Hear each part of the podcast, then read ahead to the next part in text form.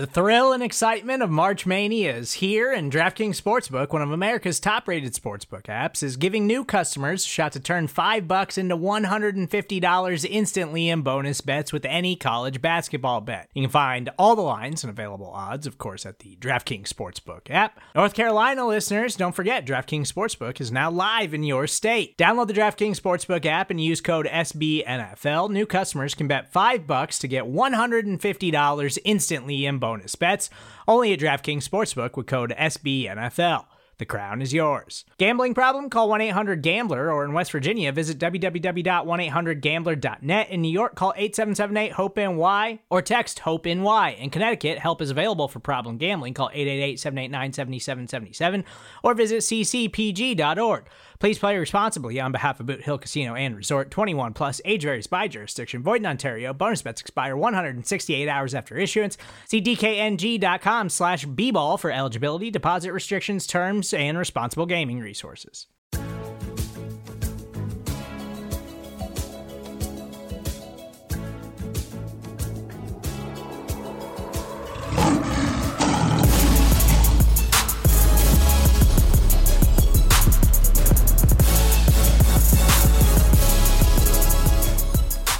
Welcome to the Pride of Detroit PODcast. Pride to Detroit.com, Pride of Detroit on Twitter, Pride of Detroit on Facebook. You know where to find us. Pride of Detroit on Threads as well.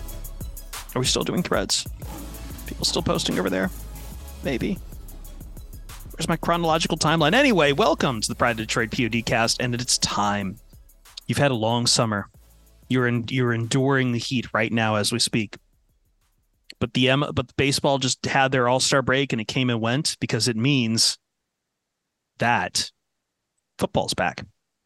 I like to think of the the return of football as like stations of the cross. You have to go through quite a few of them, and we've hit to the first one, training camp. We are in our preview. Lions rookies report on Wednesday. Full rosters over the weekend. Oh, it feels so good. I'm Chris Perfett, the adequate host at Chris Perfett on Twitter and threads, P E R F E T T. I don't know how much longer I'm going to give out the threads. I'll be honest. I think everyone's kind of backslid to Twitter, which is a great time to bring in this man who was taking a little bit of a break from Twitter and is now back. Jeremy Reisman, the fearless leader, the man who runs prideofdetroit.com at DetroitOnLion. How are we doing, Jeremy? I am fantastic. I feel like my batteries are recharged and uh, things are really picking up in in a hurry here. First first practice may or may not be Sunday, and so I'm I'm ready to fire up my notebook. And uh, we got plenty of players notebook. and storylines to talk about going into Sunday. So uh, I'm I'm ready to get going here. Look at us. We got brand new microphones and everything too. We've we've had the chance to glow up. You have some new body art as well that we will show off in a break here. Maybe. Yeah. Paying Maybe. off one of our long awaited Movember rewards for people. If, and to help uh, us if the live audience uh, behaves, you know. Got to got to reward good behavior first. Yes, and and also we got to make sure we we abide by Twitch rules on nudity. Also uh, true. Yeah. More. Uh, by the way, Ryan Matthews could not make it. Uh, he's up in the north right now, beating the heat. To help us continue our training camp review is Morgan Cannon, M Cannon three one three uh, one of the hosts of the brand new Deep Dish Dives mini podcast we're putting out. Episode two, I forgot to make a post about this. Episode two just hit feeds on Monday morning, where Morgan and Hamza debate black jerseys to Jeremy's chagrin. Hello, Morgan. What up, everybody? I just want to say that this is an anti black jerseys podcast. So. yes, Morgan was against them. Yes. Cool, cool, cool, cool. How are we doing? You staying cool? Not really, man. I turned off my fan just for you know audio quality purposes, and I'm already sweating. But you know what? That's why we do it. We do it because we love it. Blood, well, sweat, to... and tears. Blood, sweat, and tears for the training camp. It's here, guys. Training camp is here. It's the first. It's not actually football. It's just us talking for several weeks about guys in great shape and like eyeballing tape and wondering what it all means and hoping nobody gets effing hurt. It, it's some football. It's, it's some it's it resembles football, certainly more than we've seen in the past, I don't know, six months. Are you talking about the USFL? No. That's not football at all. That doesn't resemble anything. CFL? Come on. Did you did you go to one of those games, Jeremy? No. You said you were gonna? Okay. You said you were going to. I thought about it and then you know, you Michigan realize you didn't wanna be made that late. They made that late playoff run, and I'm just like, all right, this three and seven team doesn't deserve to be in the playoffs or whatever they were. Four and six. Big news before we start is uh, Jahmyr Gibbs signed his rookie contract on Monday. So that just leaves Brian Branch left to sign. Not too much to add there, Jeremy. Uh, these are rookie contracts. So it's not exactly like we're going to get like some like scandalous details out of this. No, and and uh, people have kind of been wringing their hands a little bit about this because there's two guys that left OTAs without signing their rookie deals. One being, like you said, Jahmyr Gibbs, the other being Brian Branch. And I've I've been telling people for the past month not to worry about it because it's just it's going to happen with the new CBA. There's not a ton of negotiating needed. Obviously, there is a little bit that goes on, especially with those second round picks, which is why Brian Branch hasn't signed yet. But considering rookies are showing up on Wednesday, probably a good bet by around Wednesday, Brian Branch will sign his, and all will be forgotten. I feel like we did this a past year too, where we had a Every bit year. of a panic. Yeah, yeah. It Every feels like every year. Yeah. yeah. It's more common than people think. We have to remind people that it's common. The sometimes rookie contracts just take a while. Yep. Where shall we start on training camp? Um, where shall we start? Jeremy, this is your time of the year. Yeah. And I, I guess where I want to start is a question from me to you. And I know the easy answer is pads. But what are we going to see that we really like? Training camp is so important, but at the same time, I feel like we've had a whole summer of mini camps, of OTAs. And I just want to know coming into this, besides the pads, what what are we going to see that we could not see in OTAs and mini camps? Well, there's there's a lot of things. Like obviously pads and contact are, are number one and, and important too, right? Because you can't really evaluate offensive line play, you can't evaluate defensive line play, you can't really evaluate linebackers and things like that without contact. Um, but I think the second thing, and this is maybe one of the things I'm looking forward to the most, is one-on-ones. You can't do one-on-ones during OTAs, you can't do one-on-ones during mini camp. And my goodness, there are going to be some really, really fun one on ones. There were last year, right? Like we were all looking at Aidan Hutchinson versus Penei Sewell. Guess what? We're getting more of that this year. This, but like the number one thing that I'm excited for with when it comes to one on ones, and I've been saying it for a while now Amon Ra, St. Brown versus CJ Gardner Johnson. Give me that in my eyeballs every single day. Start every single practice with just those two on the field. And both see of them, them go with, both of them with chips on their shoulders from the Madden rating, no That's less. right. That's right. Um, so yeah, I'm I'm like the one-on-ones are always the most fun. A lot of times they're the most telling too. Like I know that's not exactly football, but a, a really good way to see who's kind of sticking out when it comes to offensive versus defensive line play. Those are, I think, everybody's favorite drills is watching the offensive and defensive line go at each other. Um, there are a lot of new parts on both sides uh, when it when it comes to that, and so I'm I'm looking forward to those one-on-ones more than maybe anything else. Yeah, I'm right there. Like you took it out of my mouth with uh, Amon Ra versus uh, CJ Gardner Johnson. That's going to be must see TV, at least in as far as Allen Allen Park is concerned. Ocho Cinco did say he was going to get CJ GJ sorted out with his rating though, so maybe he won't be so salty by then. Um, the position battles are going to be fun, like seeing more of Hutch versus Penei, but also like it'll be a little bit, you know, further into training camp. But once the offense and defense get really going, you know, like how's this secondary going to hold up? Because JMO is going to be able to practice for a while um, throughout camp, right? And then he has to take those weeks off. Um, so yeah, it's going to be exciting to see how the secondary looks, how the offensive line looks against this new look uh, defensive line. You know, so I'm excited to see all of that. What I want to ask, and I think the thing I'm most excited about for this is just really, and I know we've had rookie mini camps and everything, but I, I think this is part of me like checking the vibes. And I maybe this is just me sitting here after we've done our roster rankings a little bit. And I feel like to local fans and to local us, man, we've put a lot on these rookies to carry parts of this offense going forward, to to to burgeon up, to burden up this offense, to give it more of a breadth, be it Jahmyr Gibbs. We've all been rating very highly in spite of the fact that he's a rookie running back that we just don't know what he's going to do yet. To someone like say Antoine Green, who's like banging at the bottom of the roster, to a whole brand new tight ends look with Sam Laporta at the top, uh, you know, supplanting Brock, Brock Wright and Shane Zylstra. And I think that's always been something that's been missing for the national conversation about the Lions. But at the same time, to play a little bit of devil's advocate, I can't really fault them because rookies are a really hard thing to do mark to market on. I can't say that these guys are just going to be awesome and get you, and Jahmyr Gibbs is going to go off for 1,500 yards scrimmage just because we've all been hyped up on him as well. He's a rookie. He's extremely talented. We've seen those flashes so far in the mini camps and, and organized team activities, but he's a rookie that's a really hard thing to put a lot of trust into. And hopefully, training camp, when he gets in there with pads, with everyone else, with the full drills, maybe we start to see that solidify. I don't think that'll ever change the image.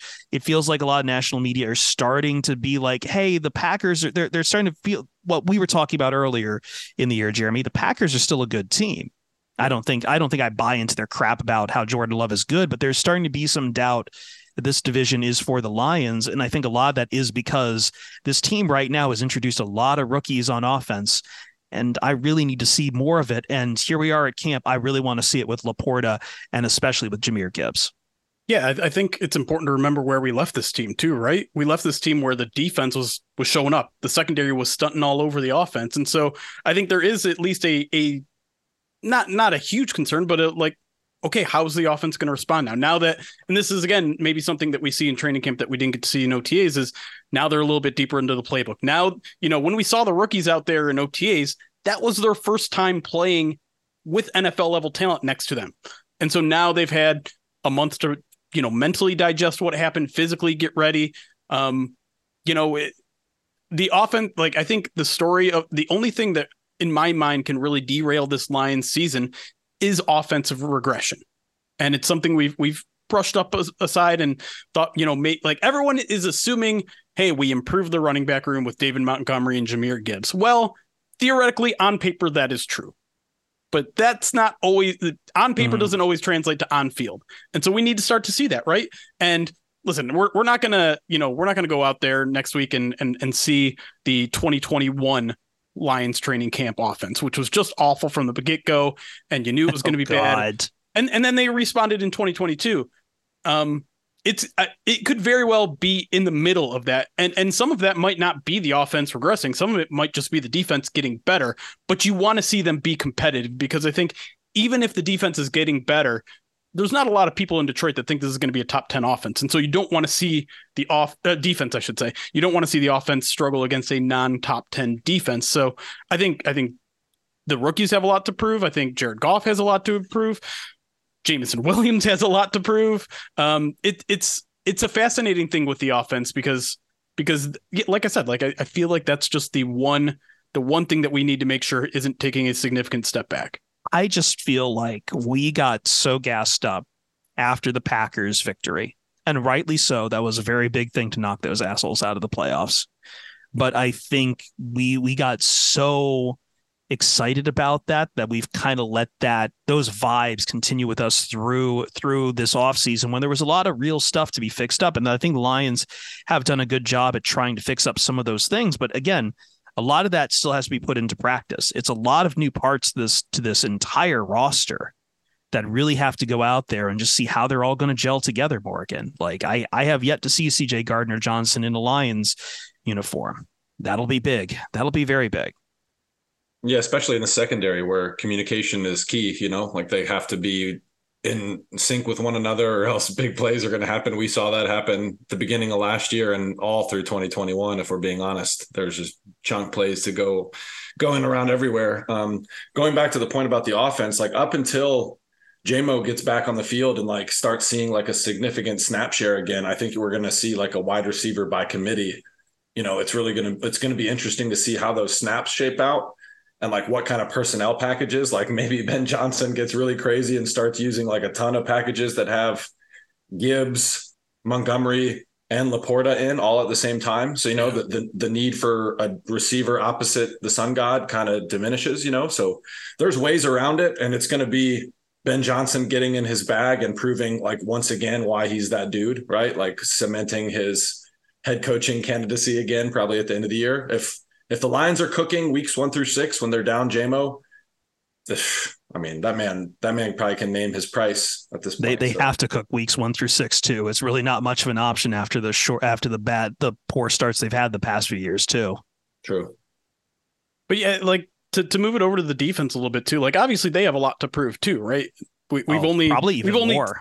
We've only seen a little bit uh, in OTAs and, and what they're capable of, and and you hope that translates to to other teams, you know, other good offenses. Um, the reason the reason why I'm I guess a mil- little bit more worried about offensive regression though is like that that the offense is still going to carry the team. There's no doubt about that.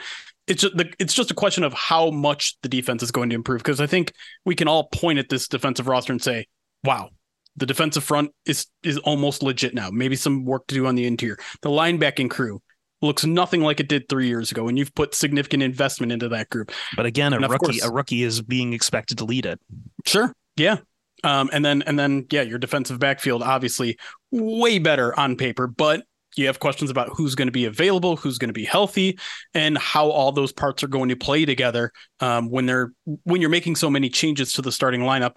You, you, mentioned Morgan the the communication that doesn't come naturally with just you putting new parts together. That takes time to develop, and so the next month is going to be critically important for that, so that when they play in Kansas City that Thursday night, hopefully they're hitting the ground running with that communication.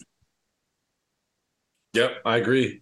It's going to be, they're going to have to, or else, you know, Mahomes and Reid are going to have their way with them. I've been watching that quarterback show on Netflix. Those two, they're, they're in pretty good sync. Um, yeah. I will say about the two rookies to Chris's point, like about Gibbs and uh, Jack Campbell specifically, those are two positions that in, you know, history speaking, there are times when a running back or a linebacker hit the ground running in the league and play at a really high level right away. Just those are two positions that kind of translate pretty quickly, right?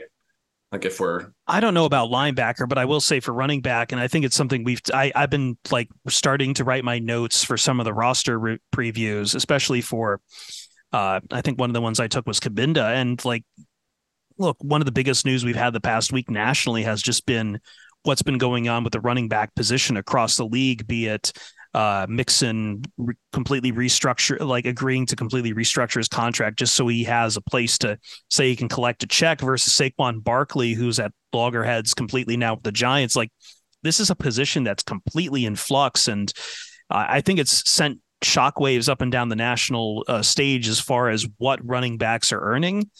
That's not completely relevant to Gibbs, at least as far as because he's not up for a second contract, but it's relevant to Gibbs in that he's one of the newer generation of running backs that I think teams are valuing. The guy who can pass catch, the guy, and I think that gives him a bit of a leg up to go right into it. But in the case of Jack Campbell, we're talking about this guy getting the green dot at some point in the middle of the season. That's a lot to put on a a young, uh, as good as Campbell might be. This I think we've described him, Jeremy, as this needs to be the home run linebacker pick for the Lions front office. And that's a lot to put on a rookie right now. Now, granted, I think Anzalone like still played well enough that hopefully he continues that into this next season and he will be able to ease that transition in.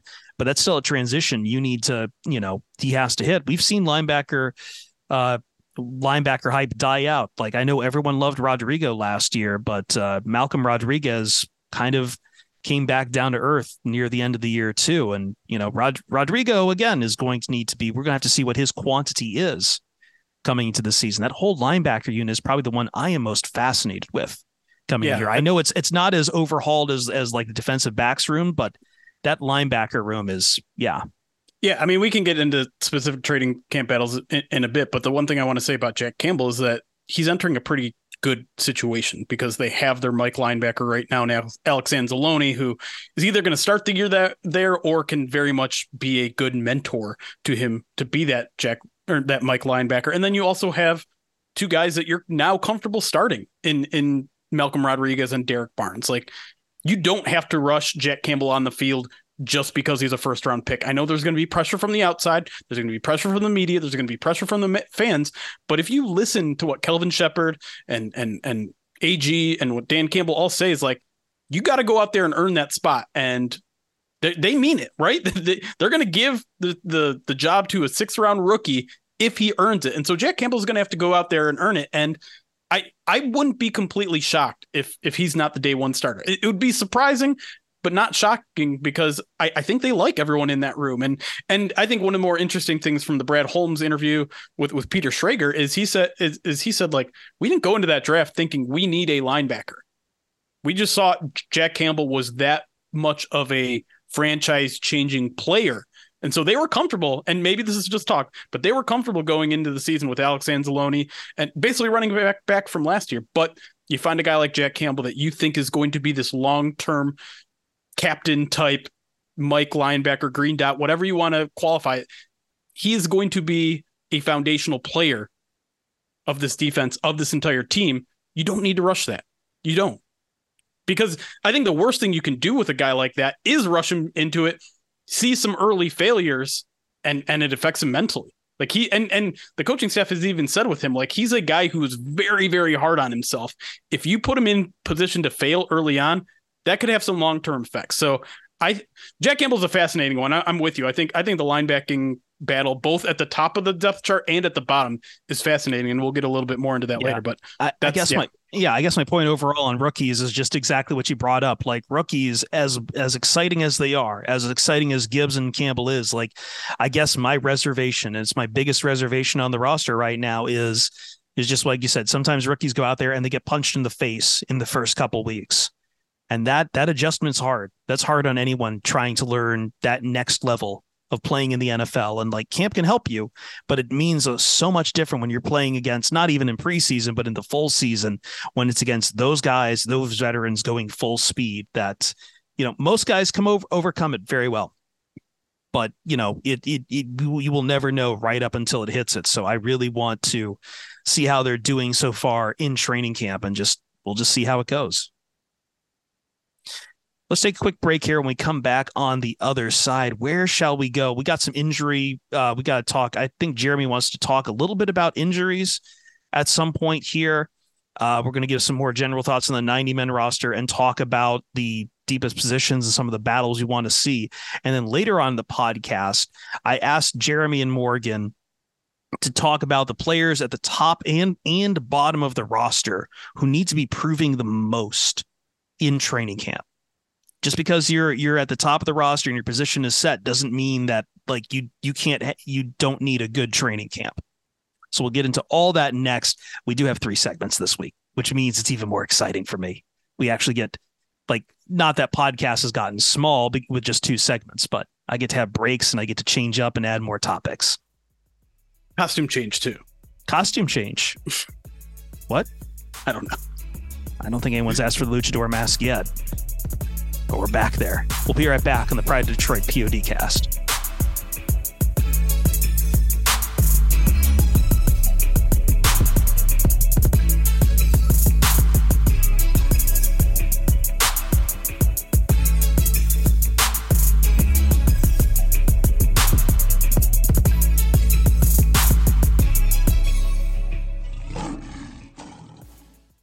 Pride to Detroit PODcast. Uh, sorry, we're, we're kind of fig- feeling out the audio still.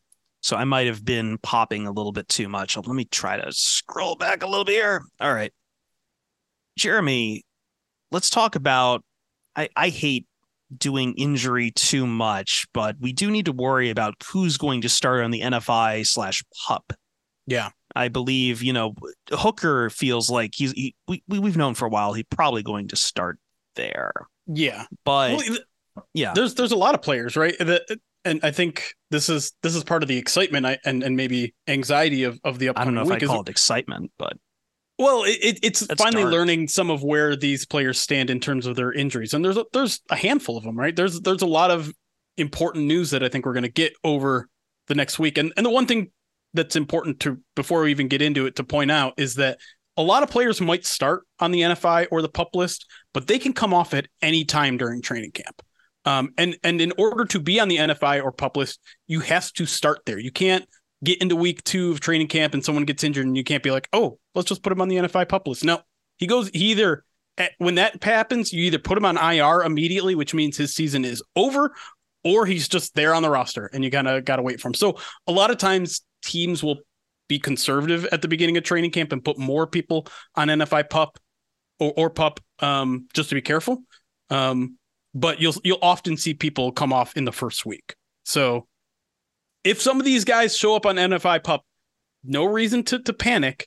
Um, but but we are going to get a little like if if some of these guys that we're about to talk to aren't on NFI or Pup, that's really really good news. Mm-hmm. So let's just start with the most obvious one after Hooker. We understand what Hooker is going through right now. Obviously, he's not really going to be in play for a while anyway, for any reason, unless something really hits the bed with Goff. But I don't know where I'm at with Levi Onwuzurike, Jeremy. Like yeah. it feels like I mean, even if he starts an NFI pup, I we kind of expect him to. And that's that's good that it won't be IR or anything. But man, I feel like he's a guy who really needs training camp, who really needs to show us that he can be available and play. I know Ryan's not here to do his his famous catchphrase, but you know, this is, hasn't been a lot of availability from Onwuzurike lately.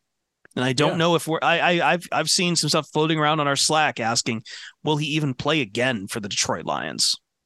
It's it's a fair question to ask, and you're right. Like the even even taking away like if he if he does rebound and he's healthy enough to play, you're right in that he he needs the training camp. Like he has never had a full training camp in his first two years. He needs the playing time. Um, I know he had a lot of playing time, and it's easy to forget he actually played in all 16 games his rookie season, but he wasn't healthy. He wasn't at his, you know what he's capable of, and and yeah, like the the latest we've heard on Levi is that they hope uh, that what Dan Campbell said he was like hopeful that Levi would be ready at some point in training camp. And so hopeful, at some point hopeful. in at some point in training camp certainly seems like you're starting on pup. Like I don't think there's much of a question that he's going to be on pup. Like you said, Hooker's going to be on NFI. Hooker's probably going to stay on NFI, I would imagine. But maybe maybe we see something. But with Levi, start on pup and then you you cross your fingers for the next six weeks and say maybe we get to see him, maybe we don't. Um, but yeah, I, at this point, I'm still operating under the assumption he's either going to miss the first six weeks of the season by staying on pup, or is it, it might be four now, um, or or there, there's a or if that doesn't happen, I, I I think the most likely outcome is that we don't see him. There there is a sliver of chance that we do see him in training camp though, and that that would be something that'd be that'd be exciting. And and I th- I think given with how careful this team is with injuries, if he is out there practicing in full, that's a sign that, that that's like a huge sign. That's a really really good sign because I don't think they would risk anything with that guy's back considering what he's already gone through. Yeah, at this point, I I think I said this on a pod, uh, one of the deep dish dives pod. Um, whatever we get, whatever we get from Levi at this point is just gravy, man. Like it's, uh, yeah, just set set your expectations low, hope for the best, and just keep it moving when it comes to Levi, just because it's such an unknown at this point. So who else, Jeremy? So I uh, th- those two we can pretty much guarantee that you know I without a miracle that Onwuzurike won't start on pop.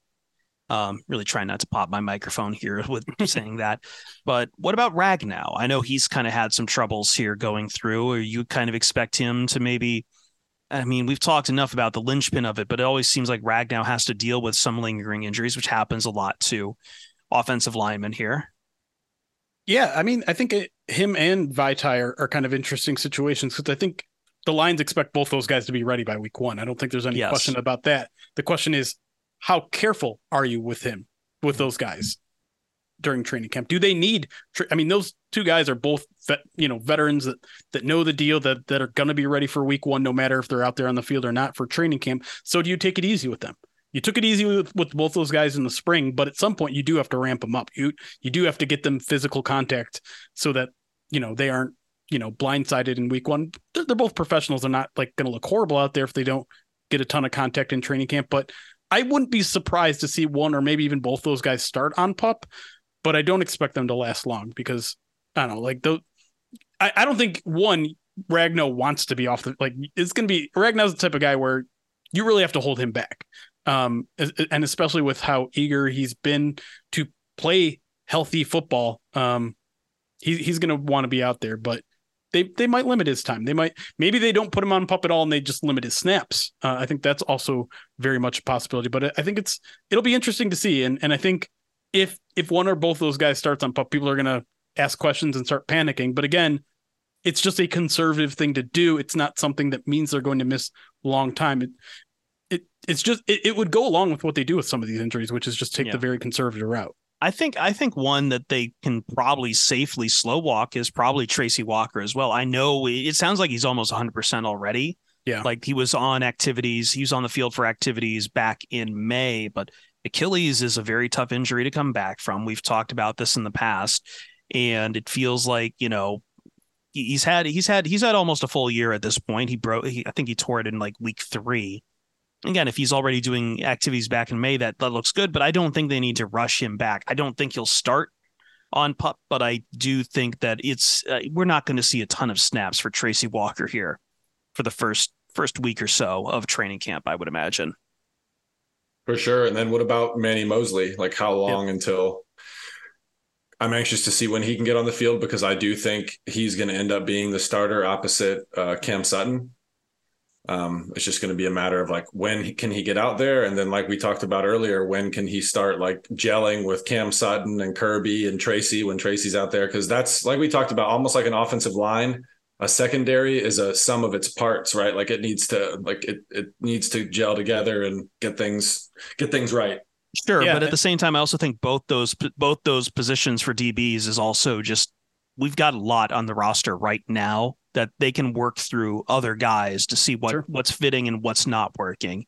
That they don't need to rush Moseley and they don't need to rush Walker. Right. Mo- Moseley is, is going to be, the, I think, maybe one of the more interesting ones because of the people that we've named, short of Hendon Hooker and Levi Onwuzurike, he was the furthest away in spring. He was a guy that was not, didn't look that close. Like he was getting better and he was definitely going through mental reps, but he did not look physically ready. He had a big brace on. And so I wouldn't be, I'd, I'd actually be surprised if Emmanuel Moseley is ready to go day one. Um, but, but Morgan's right. Like he needs that time he's he's going to be in a training camp battle with Jerry Jacobs. He's not going to be handed that starting position on the outside. So the more he can play in training camp, the more he can play in the preseason, the better case he can make for himself. And and maybe maybe they're fine with Jerry Jacobs being the starter for for weeks one, two, three, four, whatever it is. Um, but you're, also paying Emmanuel Moseley a, a significant amount of money. Quite and, a lot uh, of money, yes. and I, I think their the expectation from them is is that he will be a starter. So it'll be interesting to see how quickly he makes it onto the field. So looking through the rest of the roster right now, let's talk about these deep the probably the deepest positions. We talked a little bit right there about DBs. Like, what is the most important to sort out on this roster right now, early in training camp? Like, I mean, the one that sticks out to me right away is wide receiver, but I also don't think it's that important to sort out right now because A, I think we know who the top guys are. Yeah. But B, I think there's also just other positions that I would rather keep a sharper eye on than wide receiver. Like at some point, we will have to cross that bridge, whether or not someone like Tom Kennedy and Trinity Benson are still on this roster or not. But I think to what we talked about on injuries and how we talked in the first break about, I mean, in the first segment about linebackers, I almost want to say between linebackers and defensive backs, that seems to be where I would really focus right now. Yeah, I mean, if if we're talking starting level talent and who's going to be out there in week one, I think linebackers is is like maybe the most important, most interesting camp battle. And I don't need to rehash everything we said in the first segment, but I I, do want to reiterate, like if if Jack Campbell isn't ready, they're they're not going to start that guy, and they're going to be perfectly okay with that. Um, I I would probably talk about the defensive line next, and again, you like you said, you probably know the top guys in Aidan Hutchinson, you know, in um John Cominsky, Josh Paschal, like Charles Harris, Romeo Okwara, all those guys are going to make the team. But I, I think it's going to be fascinating how big of a role each of those guys are going to have because they're kind of stacked in, in terms of depth. Maybe they don't have a lot of like blue chip guys outside of Aidan Hutchinson, but like how much is James Houston going to play? How much is, is Charles Harris going to play? How much is Romeo going to play? How much is Josh Paschal going to play? Like all these guys, I think they have a lot of high hopes for. They they wouldn't have Charles Harris and Romeo Okwara take pay cuts if they didn't still want them around. They wouldn't draft Josh Paschal as highly as they did if they don't want him to have a big role. And given how great James Houston was towards the end of the season, you can't take his role out too much. And then where does that leave a guy like Julian Okwara? I don't know. Like it's to me, it's it's a really really deep group. But again, like you only have so many snaps to go around. How are you going to get these guys out there? And I think that's where my like it, it's not even necessarily about camp battles. It's more about like position, positional role, rotational role, who's in what subsets and things like that. And so I, I'm really fascinated to see how that edge group goes out and then how they perform against a pretty darn good offensive line. Yeah, you're going to have a lot of battles on the defensive line in general for snap shares. You nailed it, Jeremy. Like you're going to have people competing for uh, snaps at the nose and Broderick Martin and Bugs. Like yep. we're going to see what Martin can do really quickly against if Frank's out there against one of the best centers in football and um, two really good guards, hopefully too. Knock on wood. Um, but then you know you're going to have, like you said, you nailed it. There's a ton of people and there's positional flexibility too. So it's going to be interesting how they're going to roll out like different alignments, like what's going to be their first down alignment against like you know the, just their base defense who's going to be playing opposite of Alim. Uh, there's a lot to be answered. Like who's going to be the second? Who's going to get the second most snaps on the outside besides Hutch? Like could we could we answer that right now? Like if you had to guess, probably Cominsky, but I mean it could it could be it could be right. him. It could be Charles Harris. It could be Romeo Okwara. I think it could be any of those three guys. Right. Like Cominsky could really eat at the three tech too, because we know he yep. can so it's yeah, it's interesting. I'm in, like intrigued to see how it's going to shake out with everybody. On the offense, besides wide receiver, well, you know what? Let's talk about wide receiver. Why don't we? Like, because sure. I feel like it's always about the shadow of Jameson Williams, who I don't even think is really that important to the conversation here. But like, even taking him out of the equation, and this is maybe something we'll I want to save a little bit for for bottom of the roster because I, I feel like past Williams, St. Brown, Marvin Jones, it starts to really open up. I don't even think, you know, Kalif Raymond is completely safe on it. I mean, he's he's performed very well, but like wide receiver four, probably on there competing in the same role as someone like Marvin Jones Jr.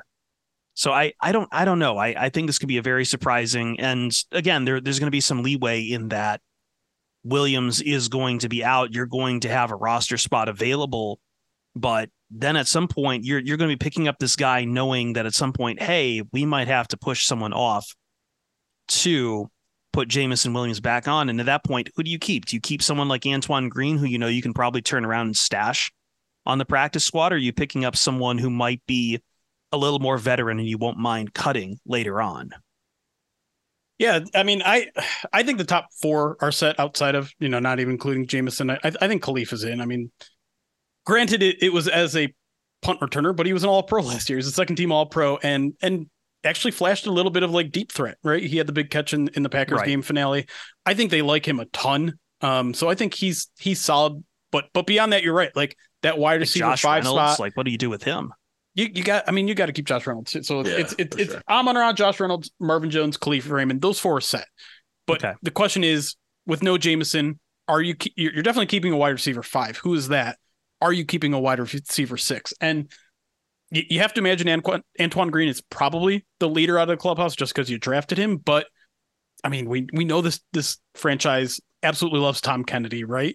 We know he and and he can ball when when given the opportunities mm-hmm. in the regular season. He's made some plays, and I don't think just because they drafted Antoine Green gives him any security, considering it was just a seventh round pick at the end of sure. the day, too. I think I think he went underdrafted for what he is, but like, I'm not going to be shocked if Antoine Green can't make a 53 man roster here either. No question. The, the, I mean, the Lions roster has gotten to a point where a sixth and seventh round pick is no longer guaranteed to make the roster 100%. Um, but at the same time, Brad Holmes is pretty good drafting on, on day three too. So maybe he found someone in Antoine Green. And we I don't even, really... we haven't even talked about Chase Cota or some of these guys near the bottom of this too. Right. I, I, I just I'm not in love with their depth beyond that, and and I mean, how many people are in love with your wide receiver six and sevens, right? It, but like, I, I think Trinity, I think we're we're about to be finally done with the Trinity Benson experiment. No no offense to the man, um, but Maurice Alexander is a guy that that I think perpetually gets a little bit overlooked, and and part of the reason why I think he has a shot to make this roster is special teams, right? It's a it's a reason why they cut Tom Kennedy last year Guy can do special teams. Maurice Alexander can, has done well as a kick returner in the past, and that's a role that is up for grabs with Justin Jackson not currently on the roster. So, um, Maurice Alexander, I, I I've, always been trying to like, hey, don't forget about this guy. Um, I still have him on the outside looking in because I think Antoine Green is is is good enough to be that wide receiver five.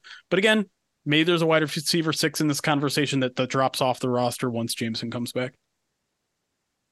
Yeah, there's going to be like I think a lot of people are concerned that there's not a lot of blue chip talent at you know receiver outside of Amon Ra and in theory Jamo. Uh, but uh, like sort of like we always talk about running back by committee, this receiver I think it's going to be like we talked about earlier, receiver by committee a little bit on the outside opposite St. Brown and at the X um, between Marvin and J Ray, Josh Reynolds, and maybe Antoine Green really starts cooking in camp and starts getting some snaps. Who knows? You know, there's uh, we'll see. It's going to be an interesting weeks one through six. Any but final? I love, yeah, Kalif. I love Kalif. I wanted to put that in there too. Like I think I'm, I like Kalif Raymond, but yeah, yeah. yeah. I think we should take another quick break here and save some extra time for the final segment because we're going to be looking at players who need to prove the most. And this is what this was like the first thing to my mind when I was talking to Jeremy about how are we going to do this because I think even if you're safe, it doesn't mean that training camp means you don't have to prove a lot. Right. Both to the coaches and to us in the media here as we kind of watch this team and see how it develops. Because, like it or not, the the expectations on this team are almost outstretched sometimes. This is still a team that is really growing. Jeremy, we've talked about it, but there's no stopping the hype that this is for the division right now. I think it's causing some problems with fans who also think this is the all in year that's hard to parse. That's hard to parse the two. But it also means that as we look at these players, who's going to lead, who's going to rise up to those challenges? I, the Tiger.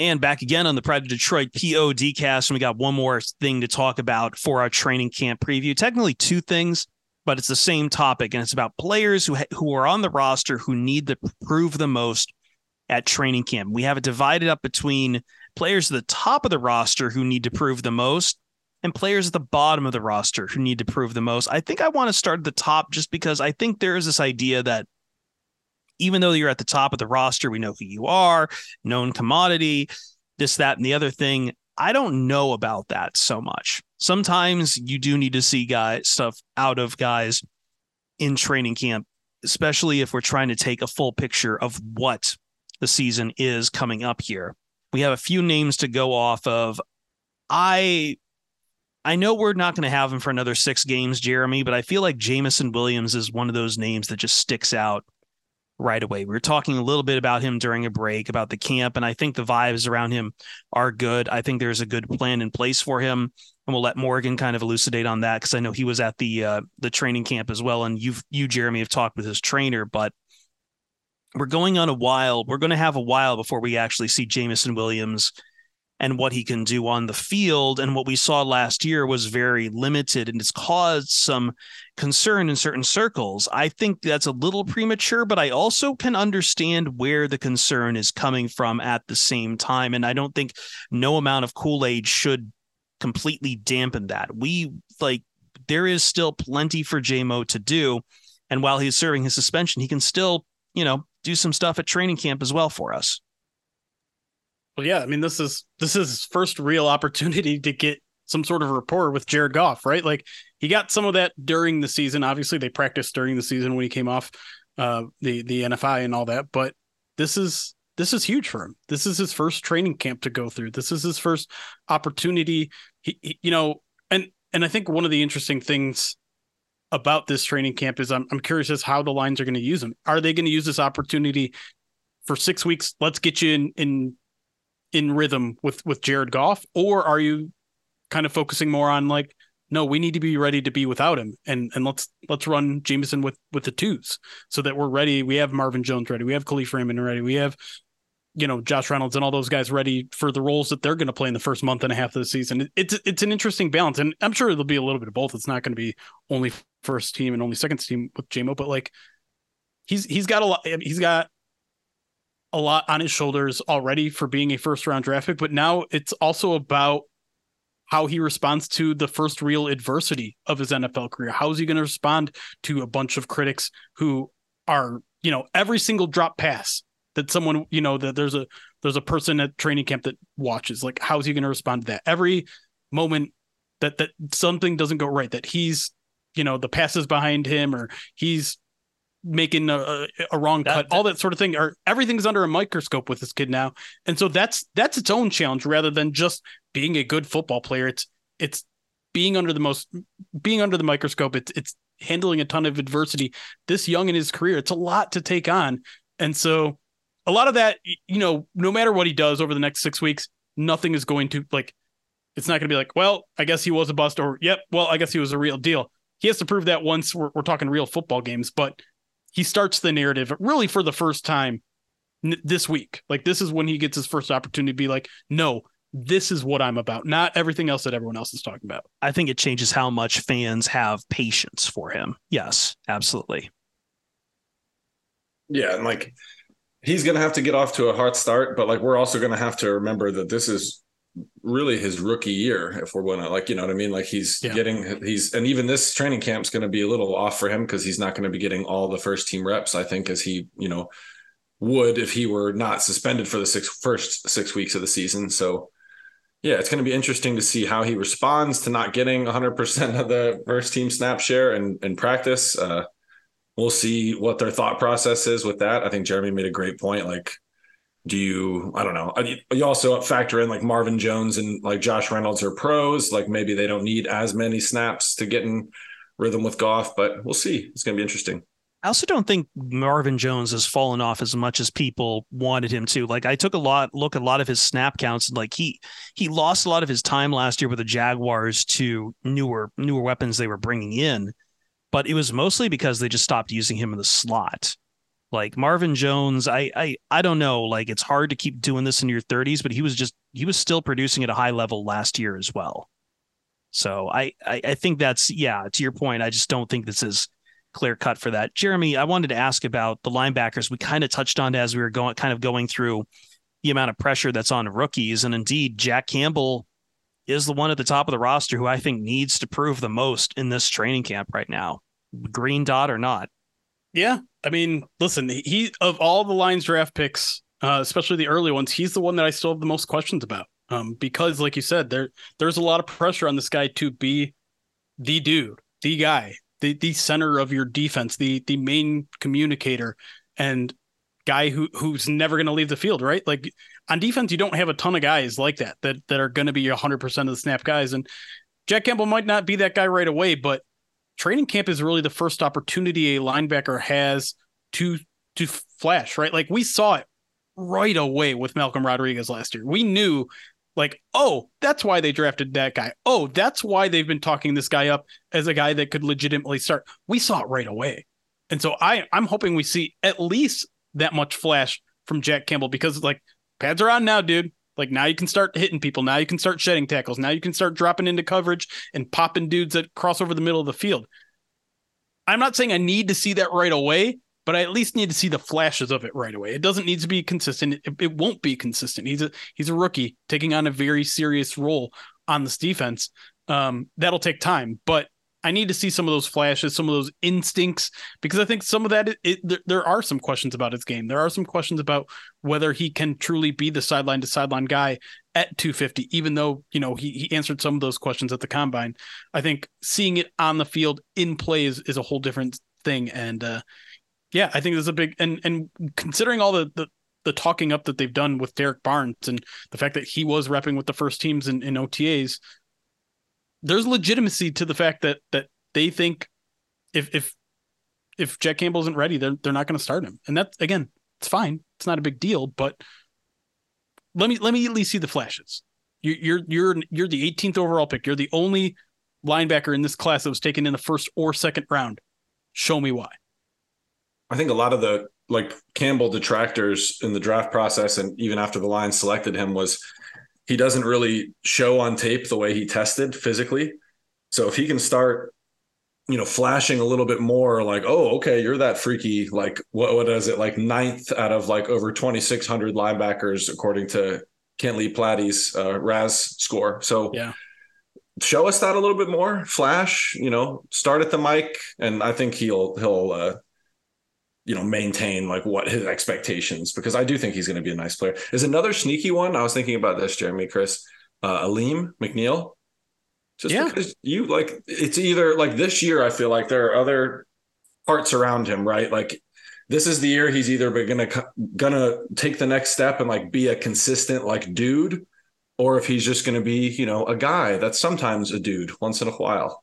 You know, it's hard because I just don't feel like there's because on one hand I just maybe I don't associate him at the top of the roster just because no one from defensive tackle has really been standing out from that pack, but that just puts the pressure on a defensive tackle like McNeill to stand yeah. out. I just don't know if he's the one who can like I, I I guess I'm not discounting the possibility he might get lapped by some other guy right now. Like it would be outside the realm of possibility, but I'm not going to put it at a zero percent chance. He's not proven himself to be the the the the bona fide defensive tackle number one on the roster right now. But yeah, I, think, I, oh, I think well, I think that's what he needs to prove, right? Like mm-hmm. we've this is year two of this is the breakout season for Alim. like it didn't happen last year. It happened a little bit towards the end of the season. And listen, I, I think what what's on Alim this year is for him to live up to all the hype that I'm guilty of doing. Some of the media is guilty of doing. It's you know he's he's changed mentally since the the defensive meeting at the middle of last season. He's changed physically. He's gone out and, and made himself leaner. We we're seeing the pictures of him punching bags uh, during the offseason and he looks stronger. He looks faster. He looks all that sort of stuff. None of that means jack squat if you can't do it on the field. And and Chris, we, we go through this every year. The the best shape in your life guy. Like that is the Alim McNeill story. He is that guy this year. So prove that it's real. Prove that you can make a jump and, and get yourself into the conversation of guys like Dexter Lawrence and Quinnen Williams and Ed Oliver. He's not there yet. And and maybe I his ceiling think, isn't even that guy. That's that's not his ceiling, unfortunately. Maybe it is, maybe it isn't. But I think I think there's a sub portion of fans that think like he could make that jump. And I'm gonna I'm gonna work on a piece maybe this week, maybe next week, detailing like year three is about the time when some of these guys did it. Some some did it right away. Like your Aaron Donalds, you knew year one, this dude is a monster. Some it took until about year two, year three, some some even year four to make that breakout season. And so he's got an opportunity if this is it. And and maybe this and like you said, like the fact that that is not a deep defensive tackle room, it's now on Alim to prove that there's a reason why they didn't have to invest that highly in that room he's the reason. And and you never want to put all your eggs in one dude's basket like that. But at the same time, I I think this this coaching staff has very high hopes for Alim, and and maybe it isn't Dexter Lawrence and and and and the like, but may, it, it, it's it's it's a small step down, I think, in terms of expectations for him. So I think that's that's a really good pick, Morgan. I think Jeremy makes an excellent point too. Just I was like going to say the, the coaching staff definitely thinks like he has the potential and the likelihood to be that kind of guy because yeah. I think moving to the bottom of the roster, there's a lot of names down here, and maybe like we, we touched a little on a little on the wide receivers. If I gave you three names between Kennedy, Benson, and Green, which one has to prove the most of those three, Jeremy? I mean, they're they're fighting for the same spot. So no, I know like they, they all have to they have to prove the exact same amount. I don't know. Like, I guess, I guess maybe the, the pressure isn't as much on Antoine Green because he's it's his first year. Yeah, he'll be able to well, go back to the practice squad. Same, I think, with like Tom Kennedy if they don't make it. Although at this point in his career, Tom, it's it's getting a little up there for Tom Kennedy to stop bouncing between that and the practice squad. Sure, like I, I guess like he, I, I Trinity Benson, I guess, but here's my my expectations are low, so low for Trinity Benson that I don't know how much he can do to prove me wrong. I mean, mm. maybe he has it in him. Maybe maybe it took him all this time to get healthy and get right and and now he's going to prove why the seventh round trade for him two years ago was was worth it but i just have so little expectation for trinity benson i'm just like who's next give me I, someone else yeah i was going to say i think the guy i've got the lowest expectations for and yet i really want to see what he can do in camp is logan stenberg I'm not sure what to do at this point, and I feel like every time I've watched Logan, my my stock on him just keeps dropping and dropping and dropping. And the Lions have opened up that guard room quite a bit. Uh, Kayode Awosika, I think, is probably competing for that same kind of that same stratosphere with him. But the rest, it's, the rest of the guard, what's that? I, I was, that that guard room's tough. It's, it's tough to crack now. Like you, yeah, you like have... you got Glasgow, you got Sorsdal, who they've right. invested draft capital into. They brought in Pierschbacher and Cecil. Like top to bottom, I just don't know where Stenberg sits unless he can show why he's about as valuable as someone like Sorsdal. Yeah, I mean, they've tried this dude at center and it hasn't worked. They've tried him at guard. He, he was just short of a disaster when when he had to play last year, and so definitely definitely a guy where it seems like last chance, dude. We're we're still going to try to get you at center, and like listen, if he can show up as a center, maybe that's the, the, the spot for him. Maybe he he proves himself as a guard center rotational guy, and that would put him over a guy like Brad Cecil, would put him over a guy like Ross Pierschbacher, it would put him side by side with a guy like Graham Glasgow, who if you know he's he's 30, he's on a one year deal. If if Logan can somehow get to anywhere close to Graham, maybe you can be like, all right, let's keep him for this year, and he'll be that backup center guard rotational guy next year. I I mean the problem is I just I haven't seen any anything no, we, we've seen many years of, of of Stenberg and just nothing to really show for it. Yeah, comes from that Kentucky offense, man, where they just lead on people and bully people. I just feel like that that guard that game. I forget when it was when he started a guard, but it was so it was scary. I remember yeah. watching. I was like, oh my god, get him out of there! And thank God, Hank Fraley was like, we got to make a change, buddy. You know, yeah. not to be disrespectful, but good lord, yeah, that was bad. Uh, I think he's might be cooked just because of the offensive line depth. Like offensive line depth on, in the NFL is tough to come by, and the Lions actually have it right now. Like some teams would be really happy with having a Matt Nelson on their roster, to be honest with you. Some teams don't have two good tackles, let alone two yeah. good tackles and a decent swing tackle. So True. another one that might be in trouble, not in trouble, but like maybe closer than they than I don't know, than the staff and want to want to admit, but like iffy, Ifeatu Melifonwu, I think he's gonna be it's not a shoe in this year as it like you know has like it's been years past. Yeah, the, the safety position is is a weird one because there's not it's not a ton of depth if you're just talking pure safeties, right? It's Tracy Walker, it's Kerby Joseph, then it's Iffy, Brady Breeze, and Brandon Joseph, and that's it. Yeah. But you also kind of have to have guys like CJ Gardner Johnson and Brian Branch be part of that conversation. And when you start stacking them up, then you're like, okay, like maybe, maybe if he isn't guaranteed, and you want to, you want to like let the guy have a shot, right? He, he, transferred to safety last year, had to deal with a lot of injuries, had to deal with learning the position. Now he's had a full off season to learn it. Now he feels a little bit more confident and he's healthy. Maybe he can he can be that solid backup. Maybe he can push for something more because I think another guy sticking with the safety position with a lot of pressure on him and he's at the top of the depth chart is Tracy Walker. Because listen, like he's a guy that I think we all know is a talented football player, but has he put it all together in one season yet? I don't think he has. And listen, he's coming up on on next year is the last year on his deal, and he's costing a heck of a lot of money. He's gonna have to prove his keep here. He's not. He's obviously not gonna get cut this year, but the man has to show up, and that's it's a tough situation to to put him in because he's coming off an Achilles injury. We talked about it in the second segment. Like this is a guy who might not be fully ready in week one of of training camp, and to expect a guy coming off a a serious injury like that to hit the ground running and look like his, you know, look like he's playing at 100% of his potential in the first year off that serious injury is like that doesn't happen with a lot of players. I, I would say a, a, wide majority of people don't look like themselves in that first year. Yet this is a very pivotal year for him, and you know it, you're you're not going to make or break your season in training camp, but you, you sure hope that you're going to see some of the things that that that this coaching staff saw in Tracy Walker enough to give him that big contract and call him the future of this secondary. So I think he's a guy with a lot of pressure with him. I, I think Iffy is is right there too one last one from me. And I just I, I don't know where I'm really with him right now, but Julian Okwara, this is year four. We haven't had a full season, healthy season from him. Most snaps he played defensively was in week two last year against the uh, against the Commanders.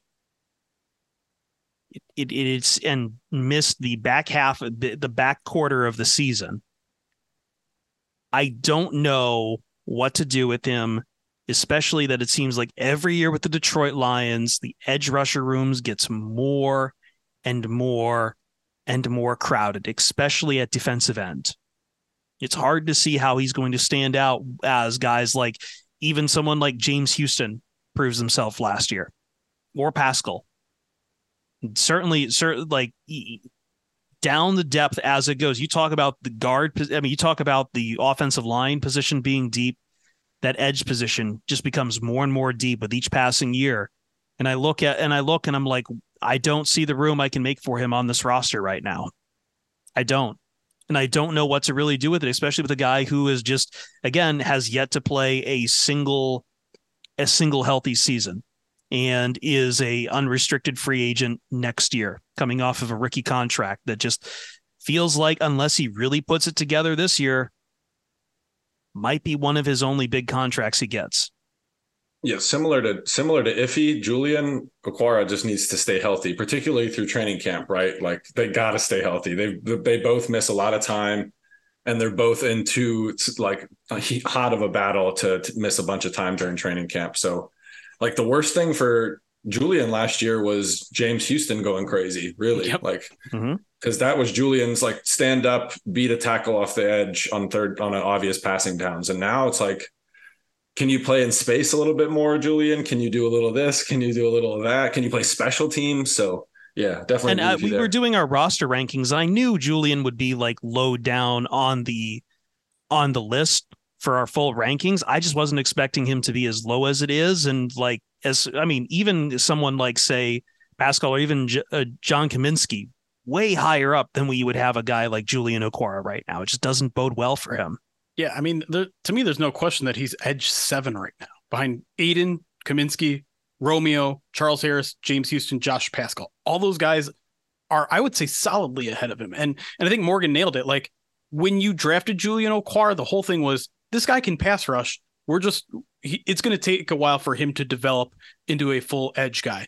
Well, now that that is James Houston. That is that Sam linebacker role. And guess what? He actually proved it at the NFL level. We never got it out of Julian. We never saw the pass rush potential that we were like, oh, well, he has that. Let's let's wait and see him develop his full game, be a better run defender, drop in coverage. Like I think Julian is maybe a little bit more polished at that stuff now. Like he probably is a better run defender than than James Houston. He can probably drop into coverage a little bit better. But at the same time, James Houston was a linebacker at Florida. Like he knows how to do that stuff too. And so yep, is there is, is there even a scenario at all where you would rather have Julian Okwara out there than James Houston? No. I mean, even like, looking at someone no. like like even looking at someone like John Cominsky, like what's the joke, Jeremy, that we never talked about John Cominsky? We didn't. Like, we like didn't. there's just there's there's so many other guys who have produ- provided the production. I think we always sat around waiting for Julian Okwara to produce. Right. Julian has a lot of those things, like, you know, maybe that he's better at than James Houston right now, but James Houston has something that Julian doesn't. And it's that little Von Miller ghost rush, yeah. skip to my Lou move he hits on tackles that just leaves them looking stupid. And, and I'm sorry, yeah. that is more valuable than anything all than day. Anything Julian can do all day, man. Because it gets, you know why? Because it gets the offense off the field. That's on third down. And here we go. Yeah, man. Yeah. I, I can't wait to. I hope he's healthy all year this year, and they can. Aaron Glenn can get saucy with how he employs him because man, I was, there was a clip on Twitter uh, just recently, and it was like blocking James Houston looks fun, and it was just a highlight reel of all his little ghost moves that he hit on tackles, and I was like, oh, this is just this. This speaks poorly for Julian Okwara if we're if we're having the conversation. It just immediately turns to James Houston is fun. Like we it's uh, Hmm. Yeah, see, exactly. It's tough out here. Yeah. Any roster's better. Last note, and let's make it quick to just wrap up here. But like, I'm I've been trying to figure out running the depth on running back, Jeremy. Mm-hmm. Like, I feel like the Lions like Jermar Jefferson, and I think we we've talked about it before that we don't think Craig Reynolds is a lock, and we think that they do like Jermar Jefferson. But man, I would hope he proves it in this training camp. I would hope they prove why they have this faith in him. Yeah, third third year, man. It's time to prove it. And and yeah, you're right. Like Dan Campbell even said last year, like they wanted they they wanted the opportunity to to get Jamar into the lineup and and it just never happened. And listen, I, I like Craig Reynolds a lot. I think he's I think he's kind of the the jack of all trades, master of none kind of player where he can do a lot of things, include play special teams.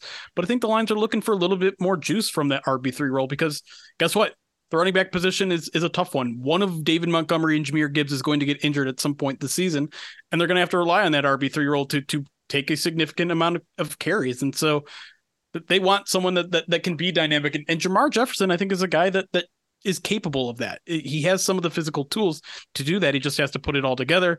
And, you know, having a new running backs coach in the room seems like it's kind of an interesting factor. You don't really know who's who that's going to play in favor of. Is it is it going to be him? Is it going to be Mohamed Ibrahim, who is a guy that was drafted under this new or not drafted, but selected under this new running backs coach? Or is he going to fall in love with Jamar too? Is, or Greg Bell? I was, where does he yeah. Yeah. I was going to bring up Ibrahim. Like there, there's there's a good. I mean, UDFA aside, still a very good reason he could be RB three. No reason why he couldn't be. That he couldn't beat out No. Jamar and Craig Reynolds. Yeah, it's it's going to be a battle and I'll- i think we talk about the rb3 battle a lot and some of it is overblown because It's you already know who RB3. rb1 and your rb2 is but like i said like it's a it's a high injury position so these whoever wins that job is it's not like okay well enjoy sitting on the bench and only doing special teams all season no he'll play some they'll play some offense Yeah, you can like th- pencil in your running back three to at least get like a handful of snaps probably every game. You know, like Yeah. maybe Montgomery gets dinged up or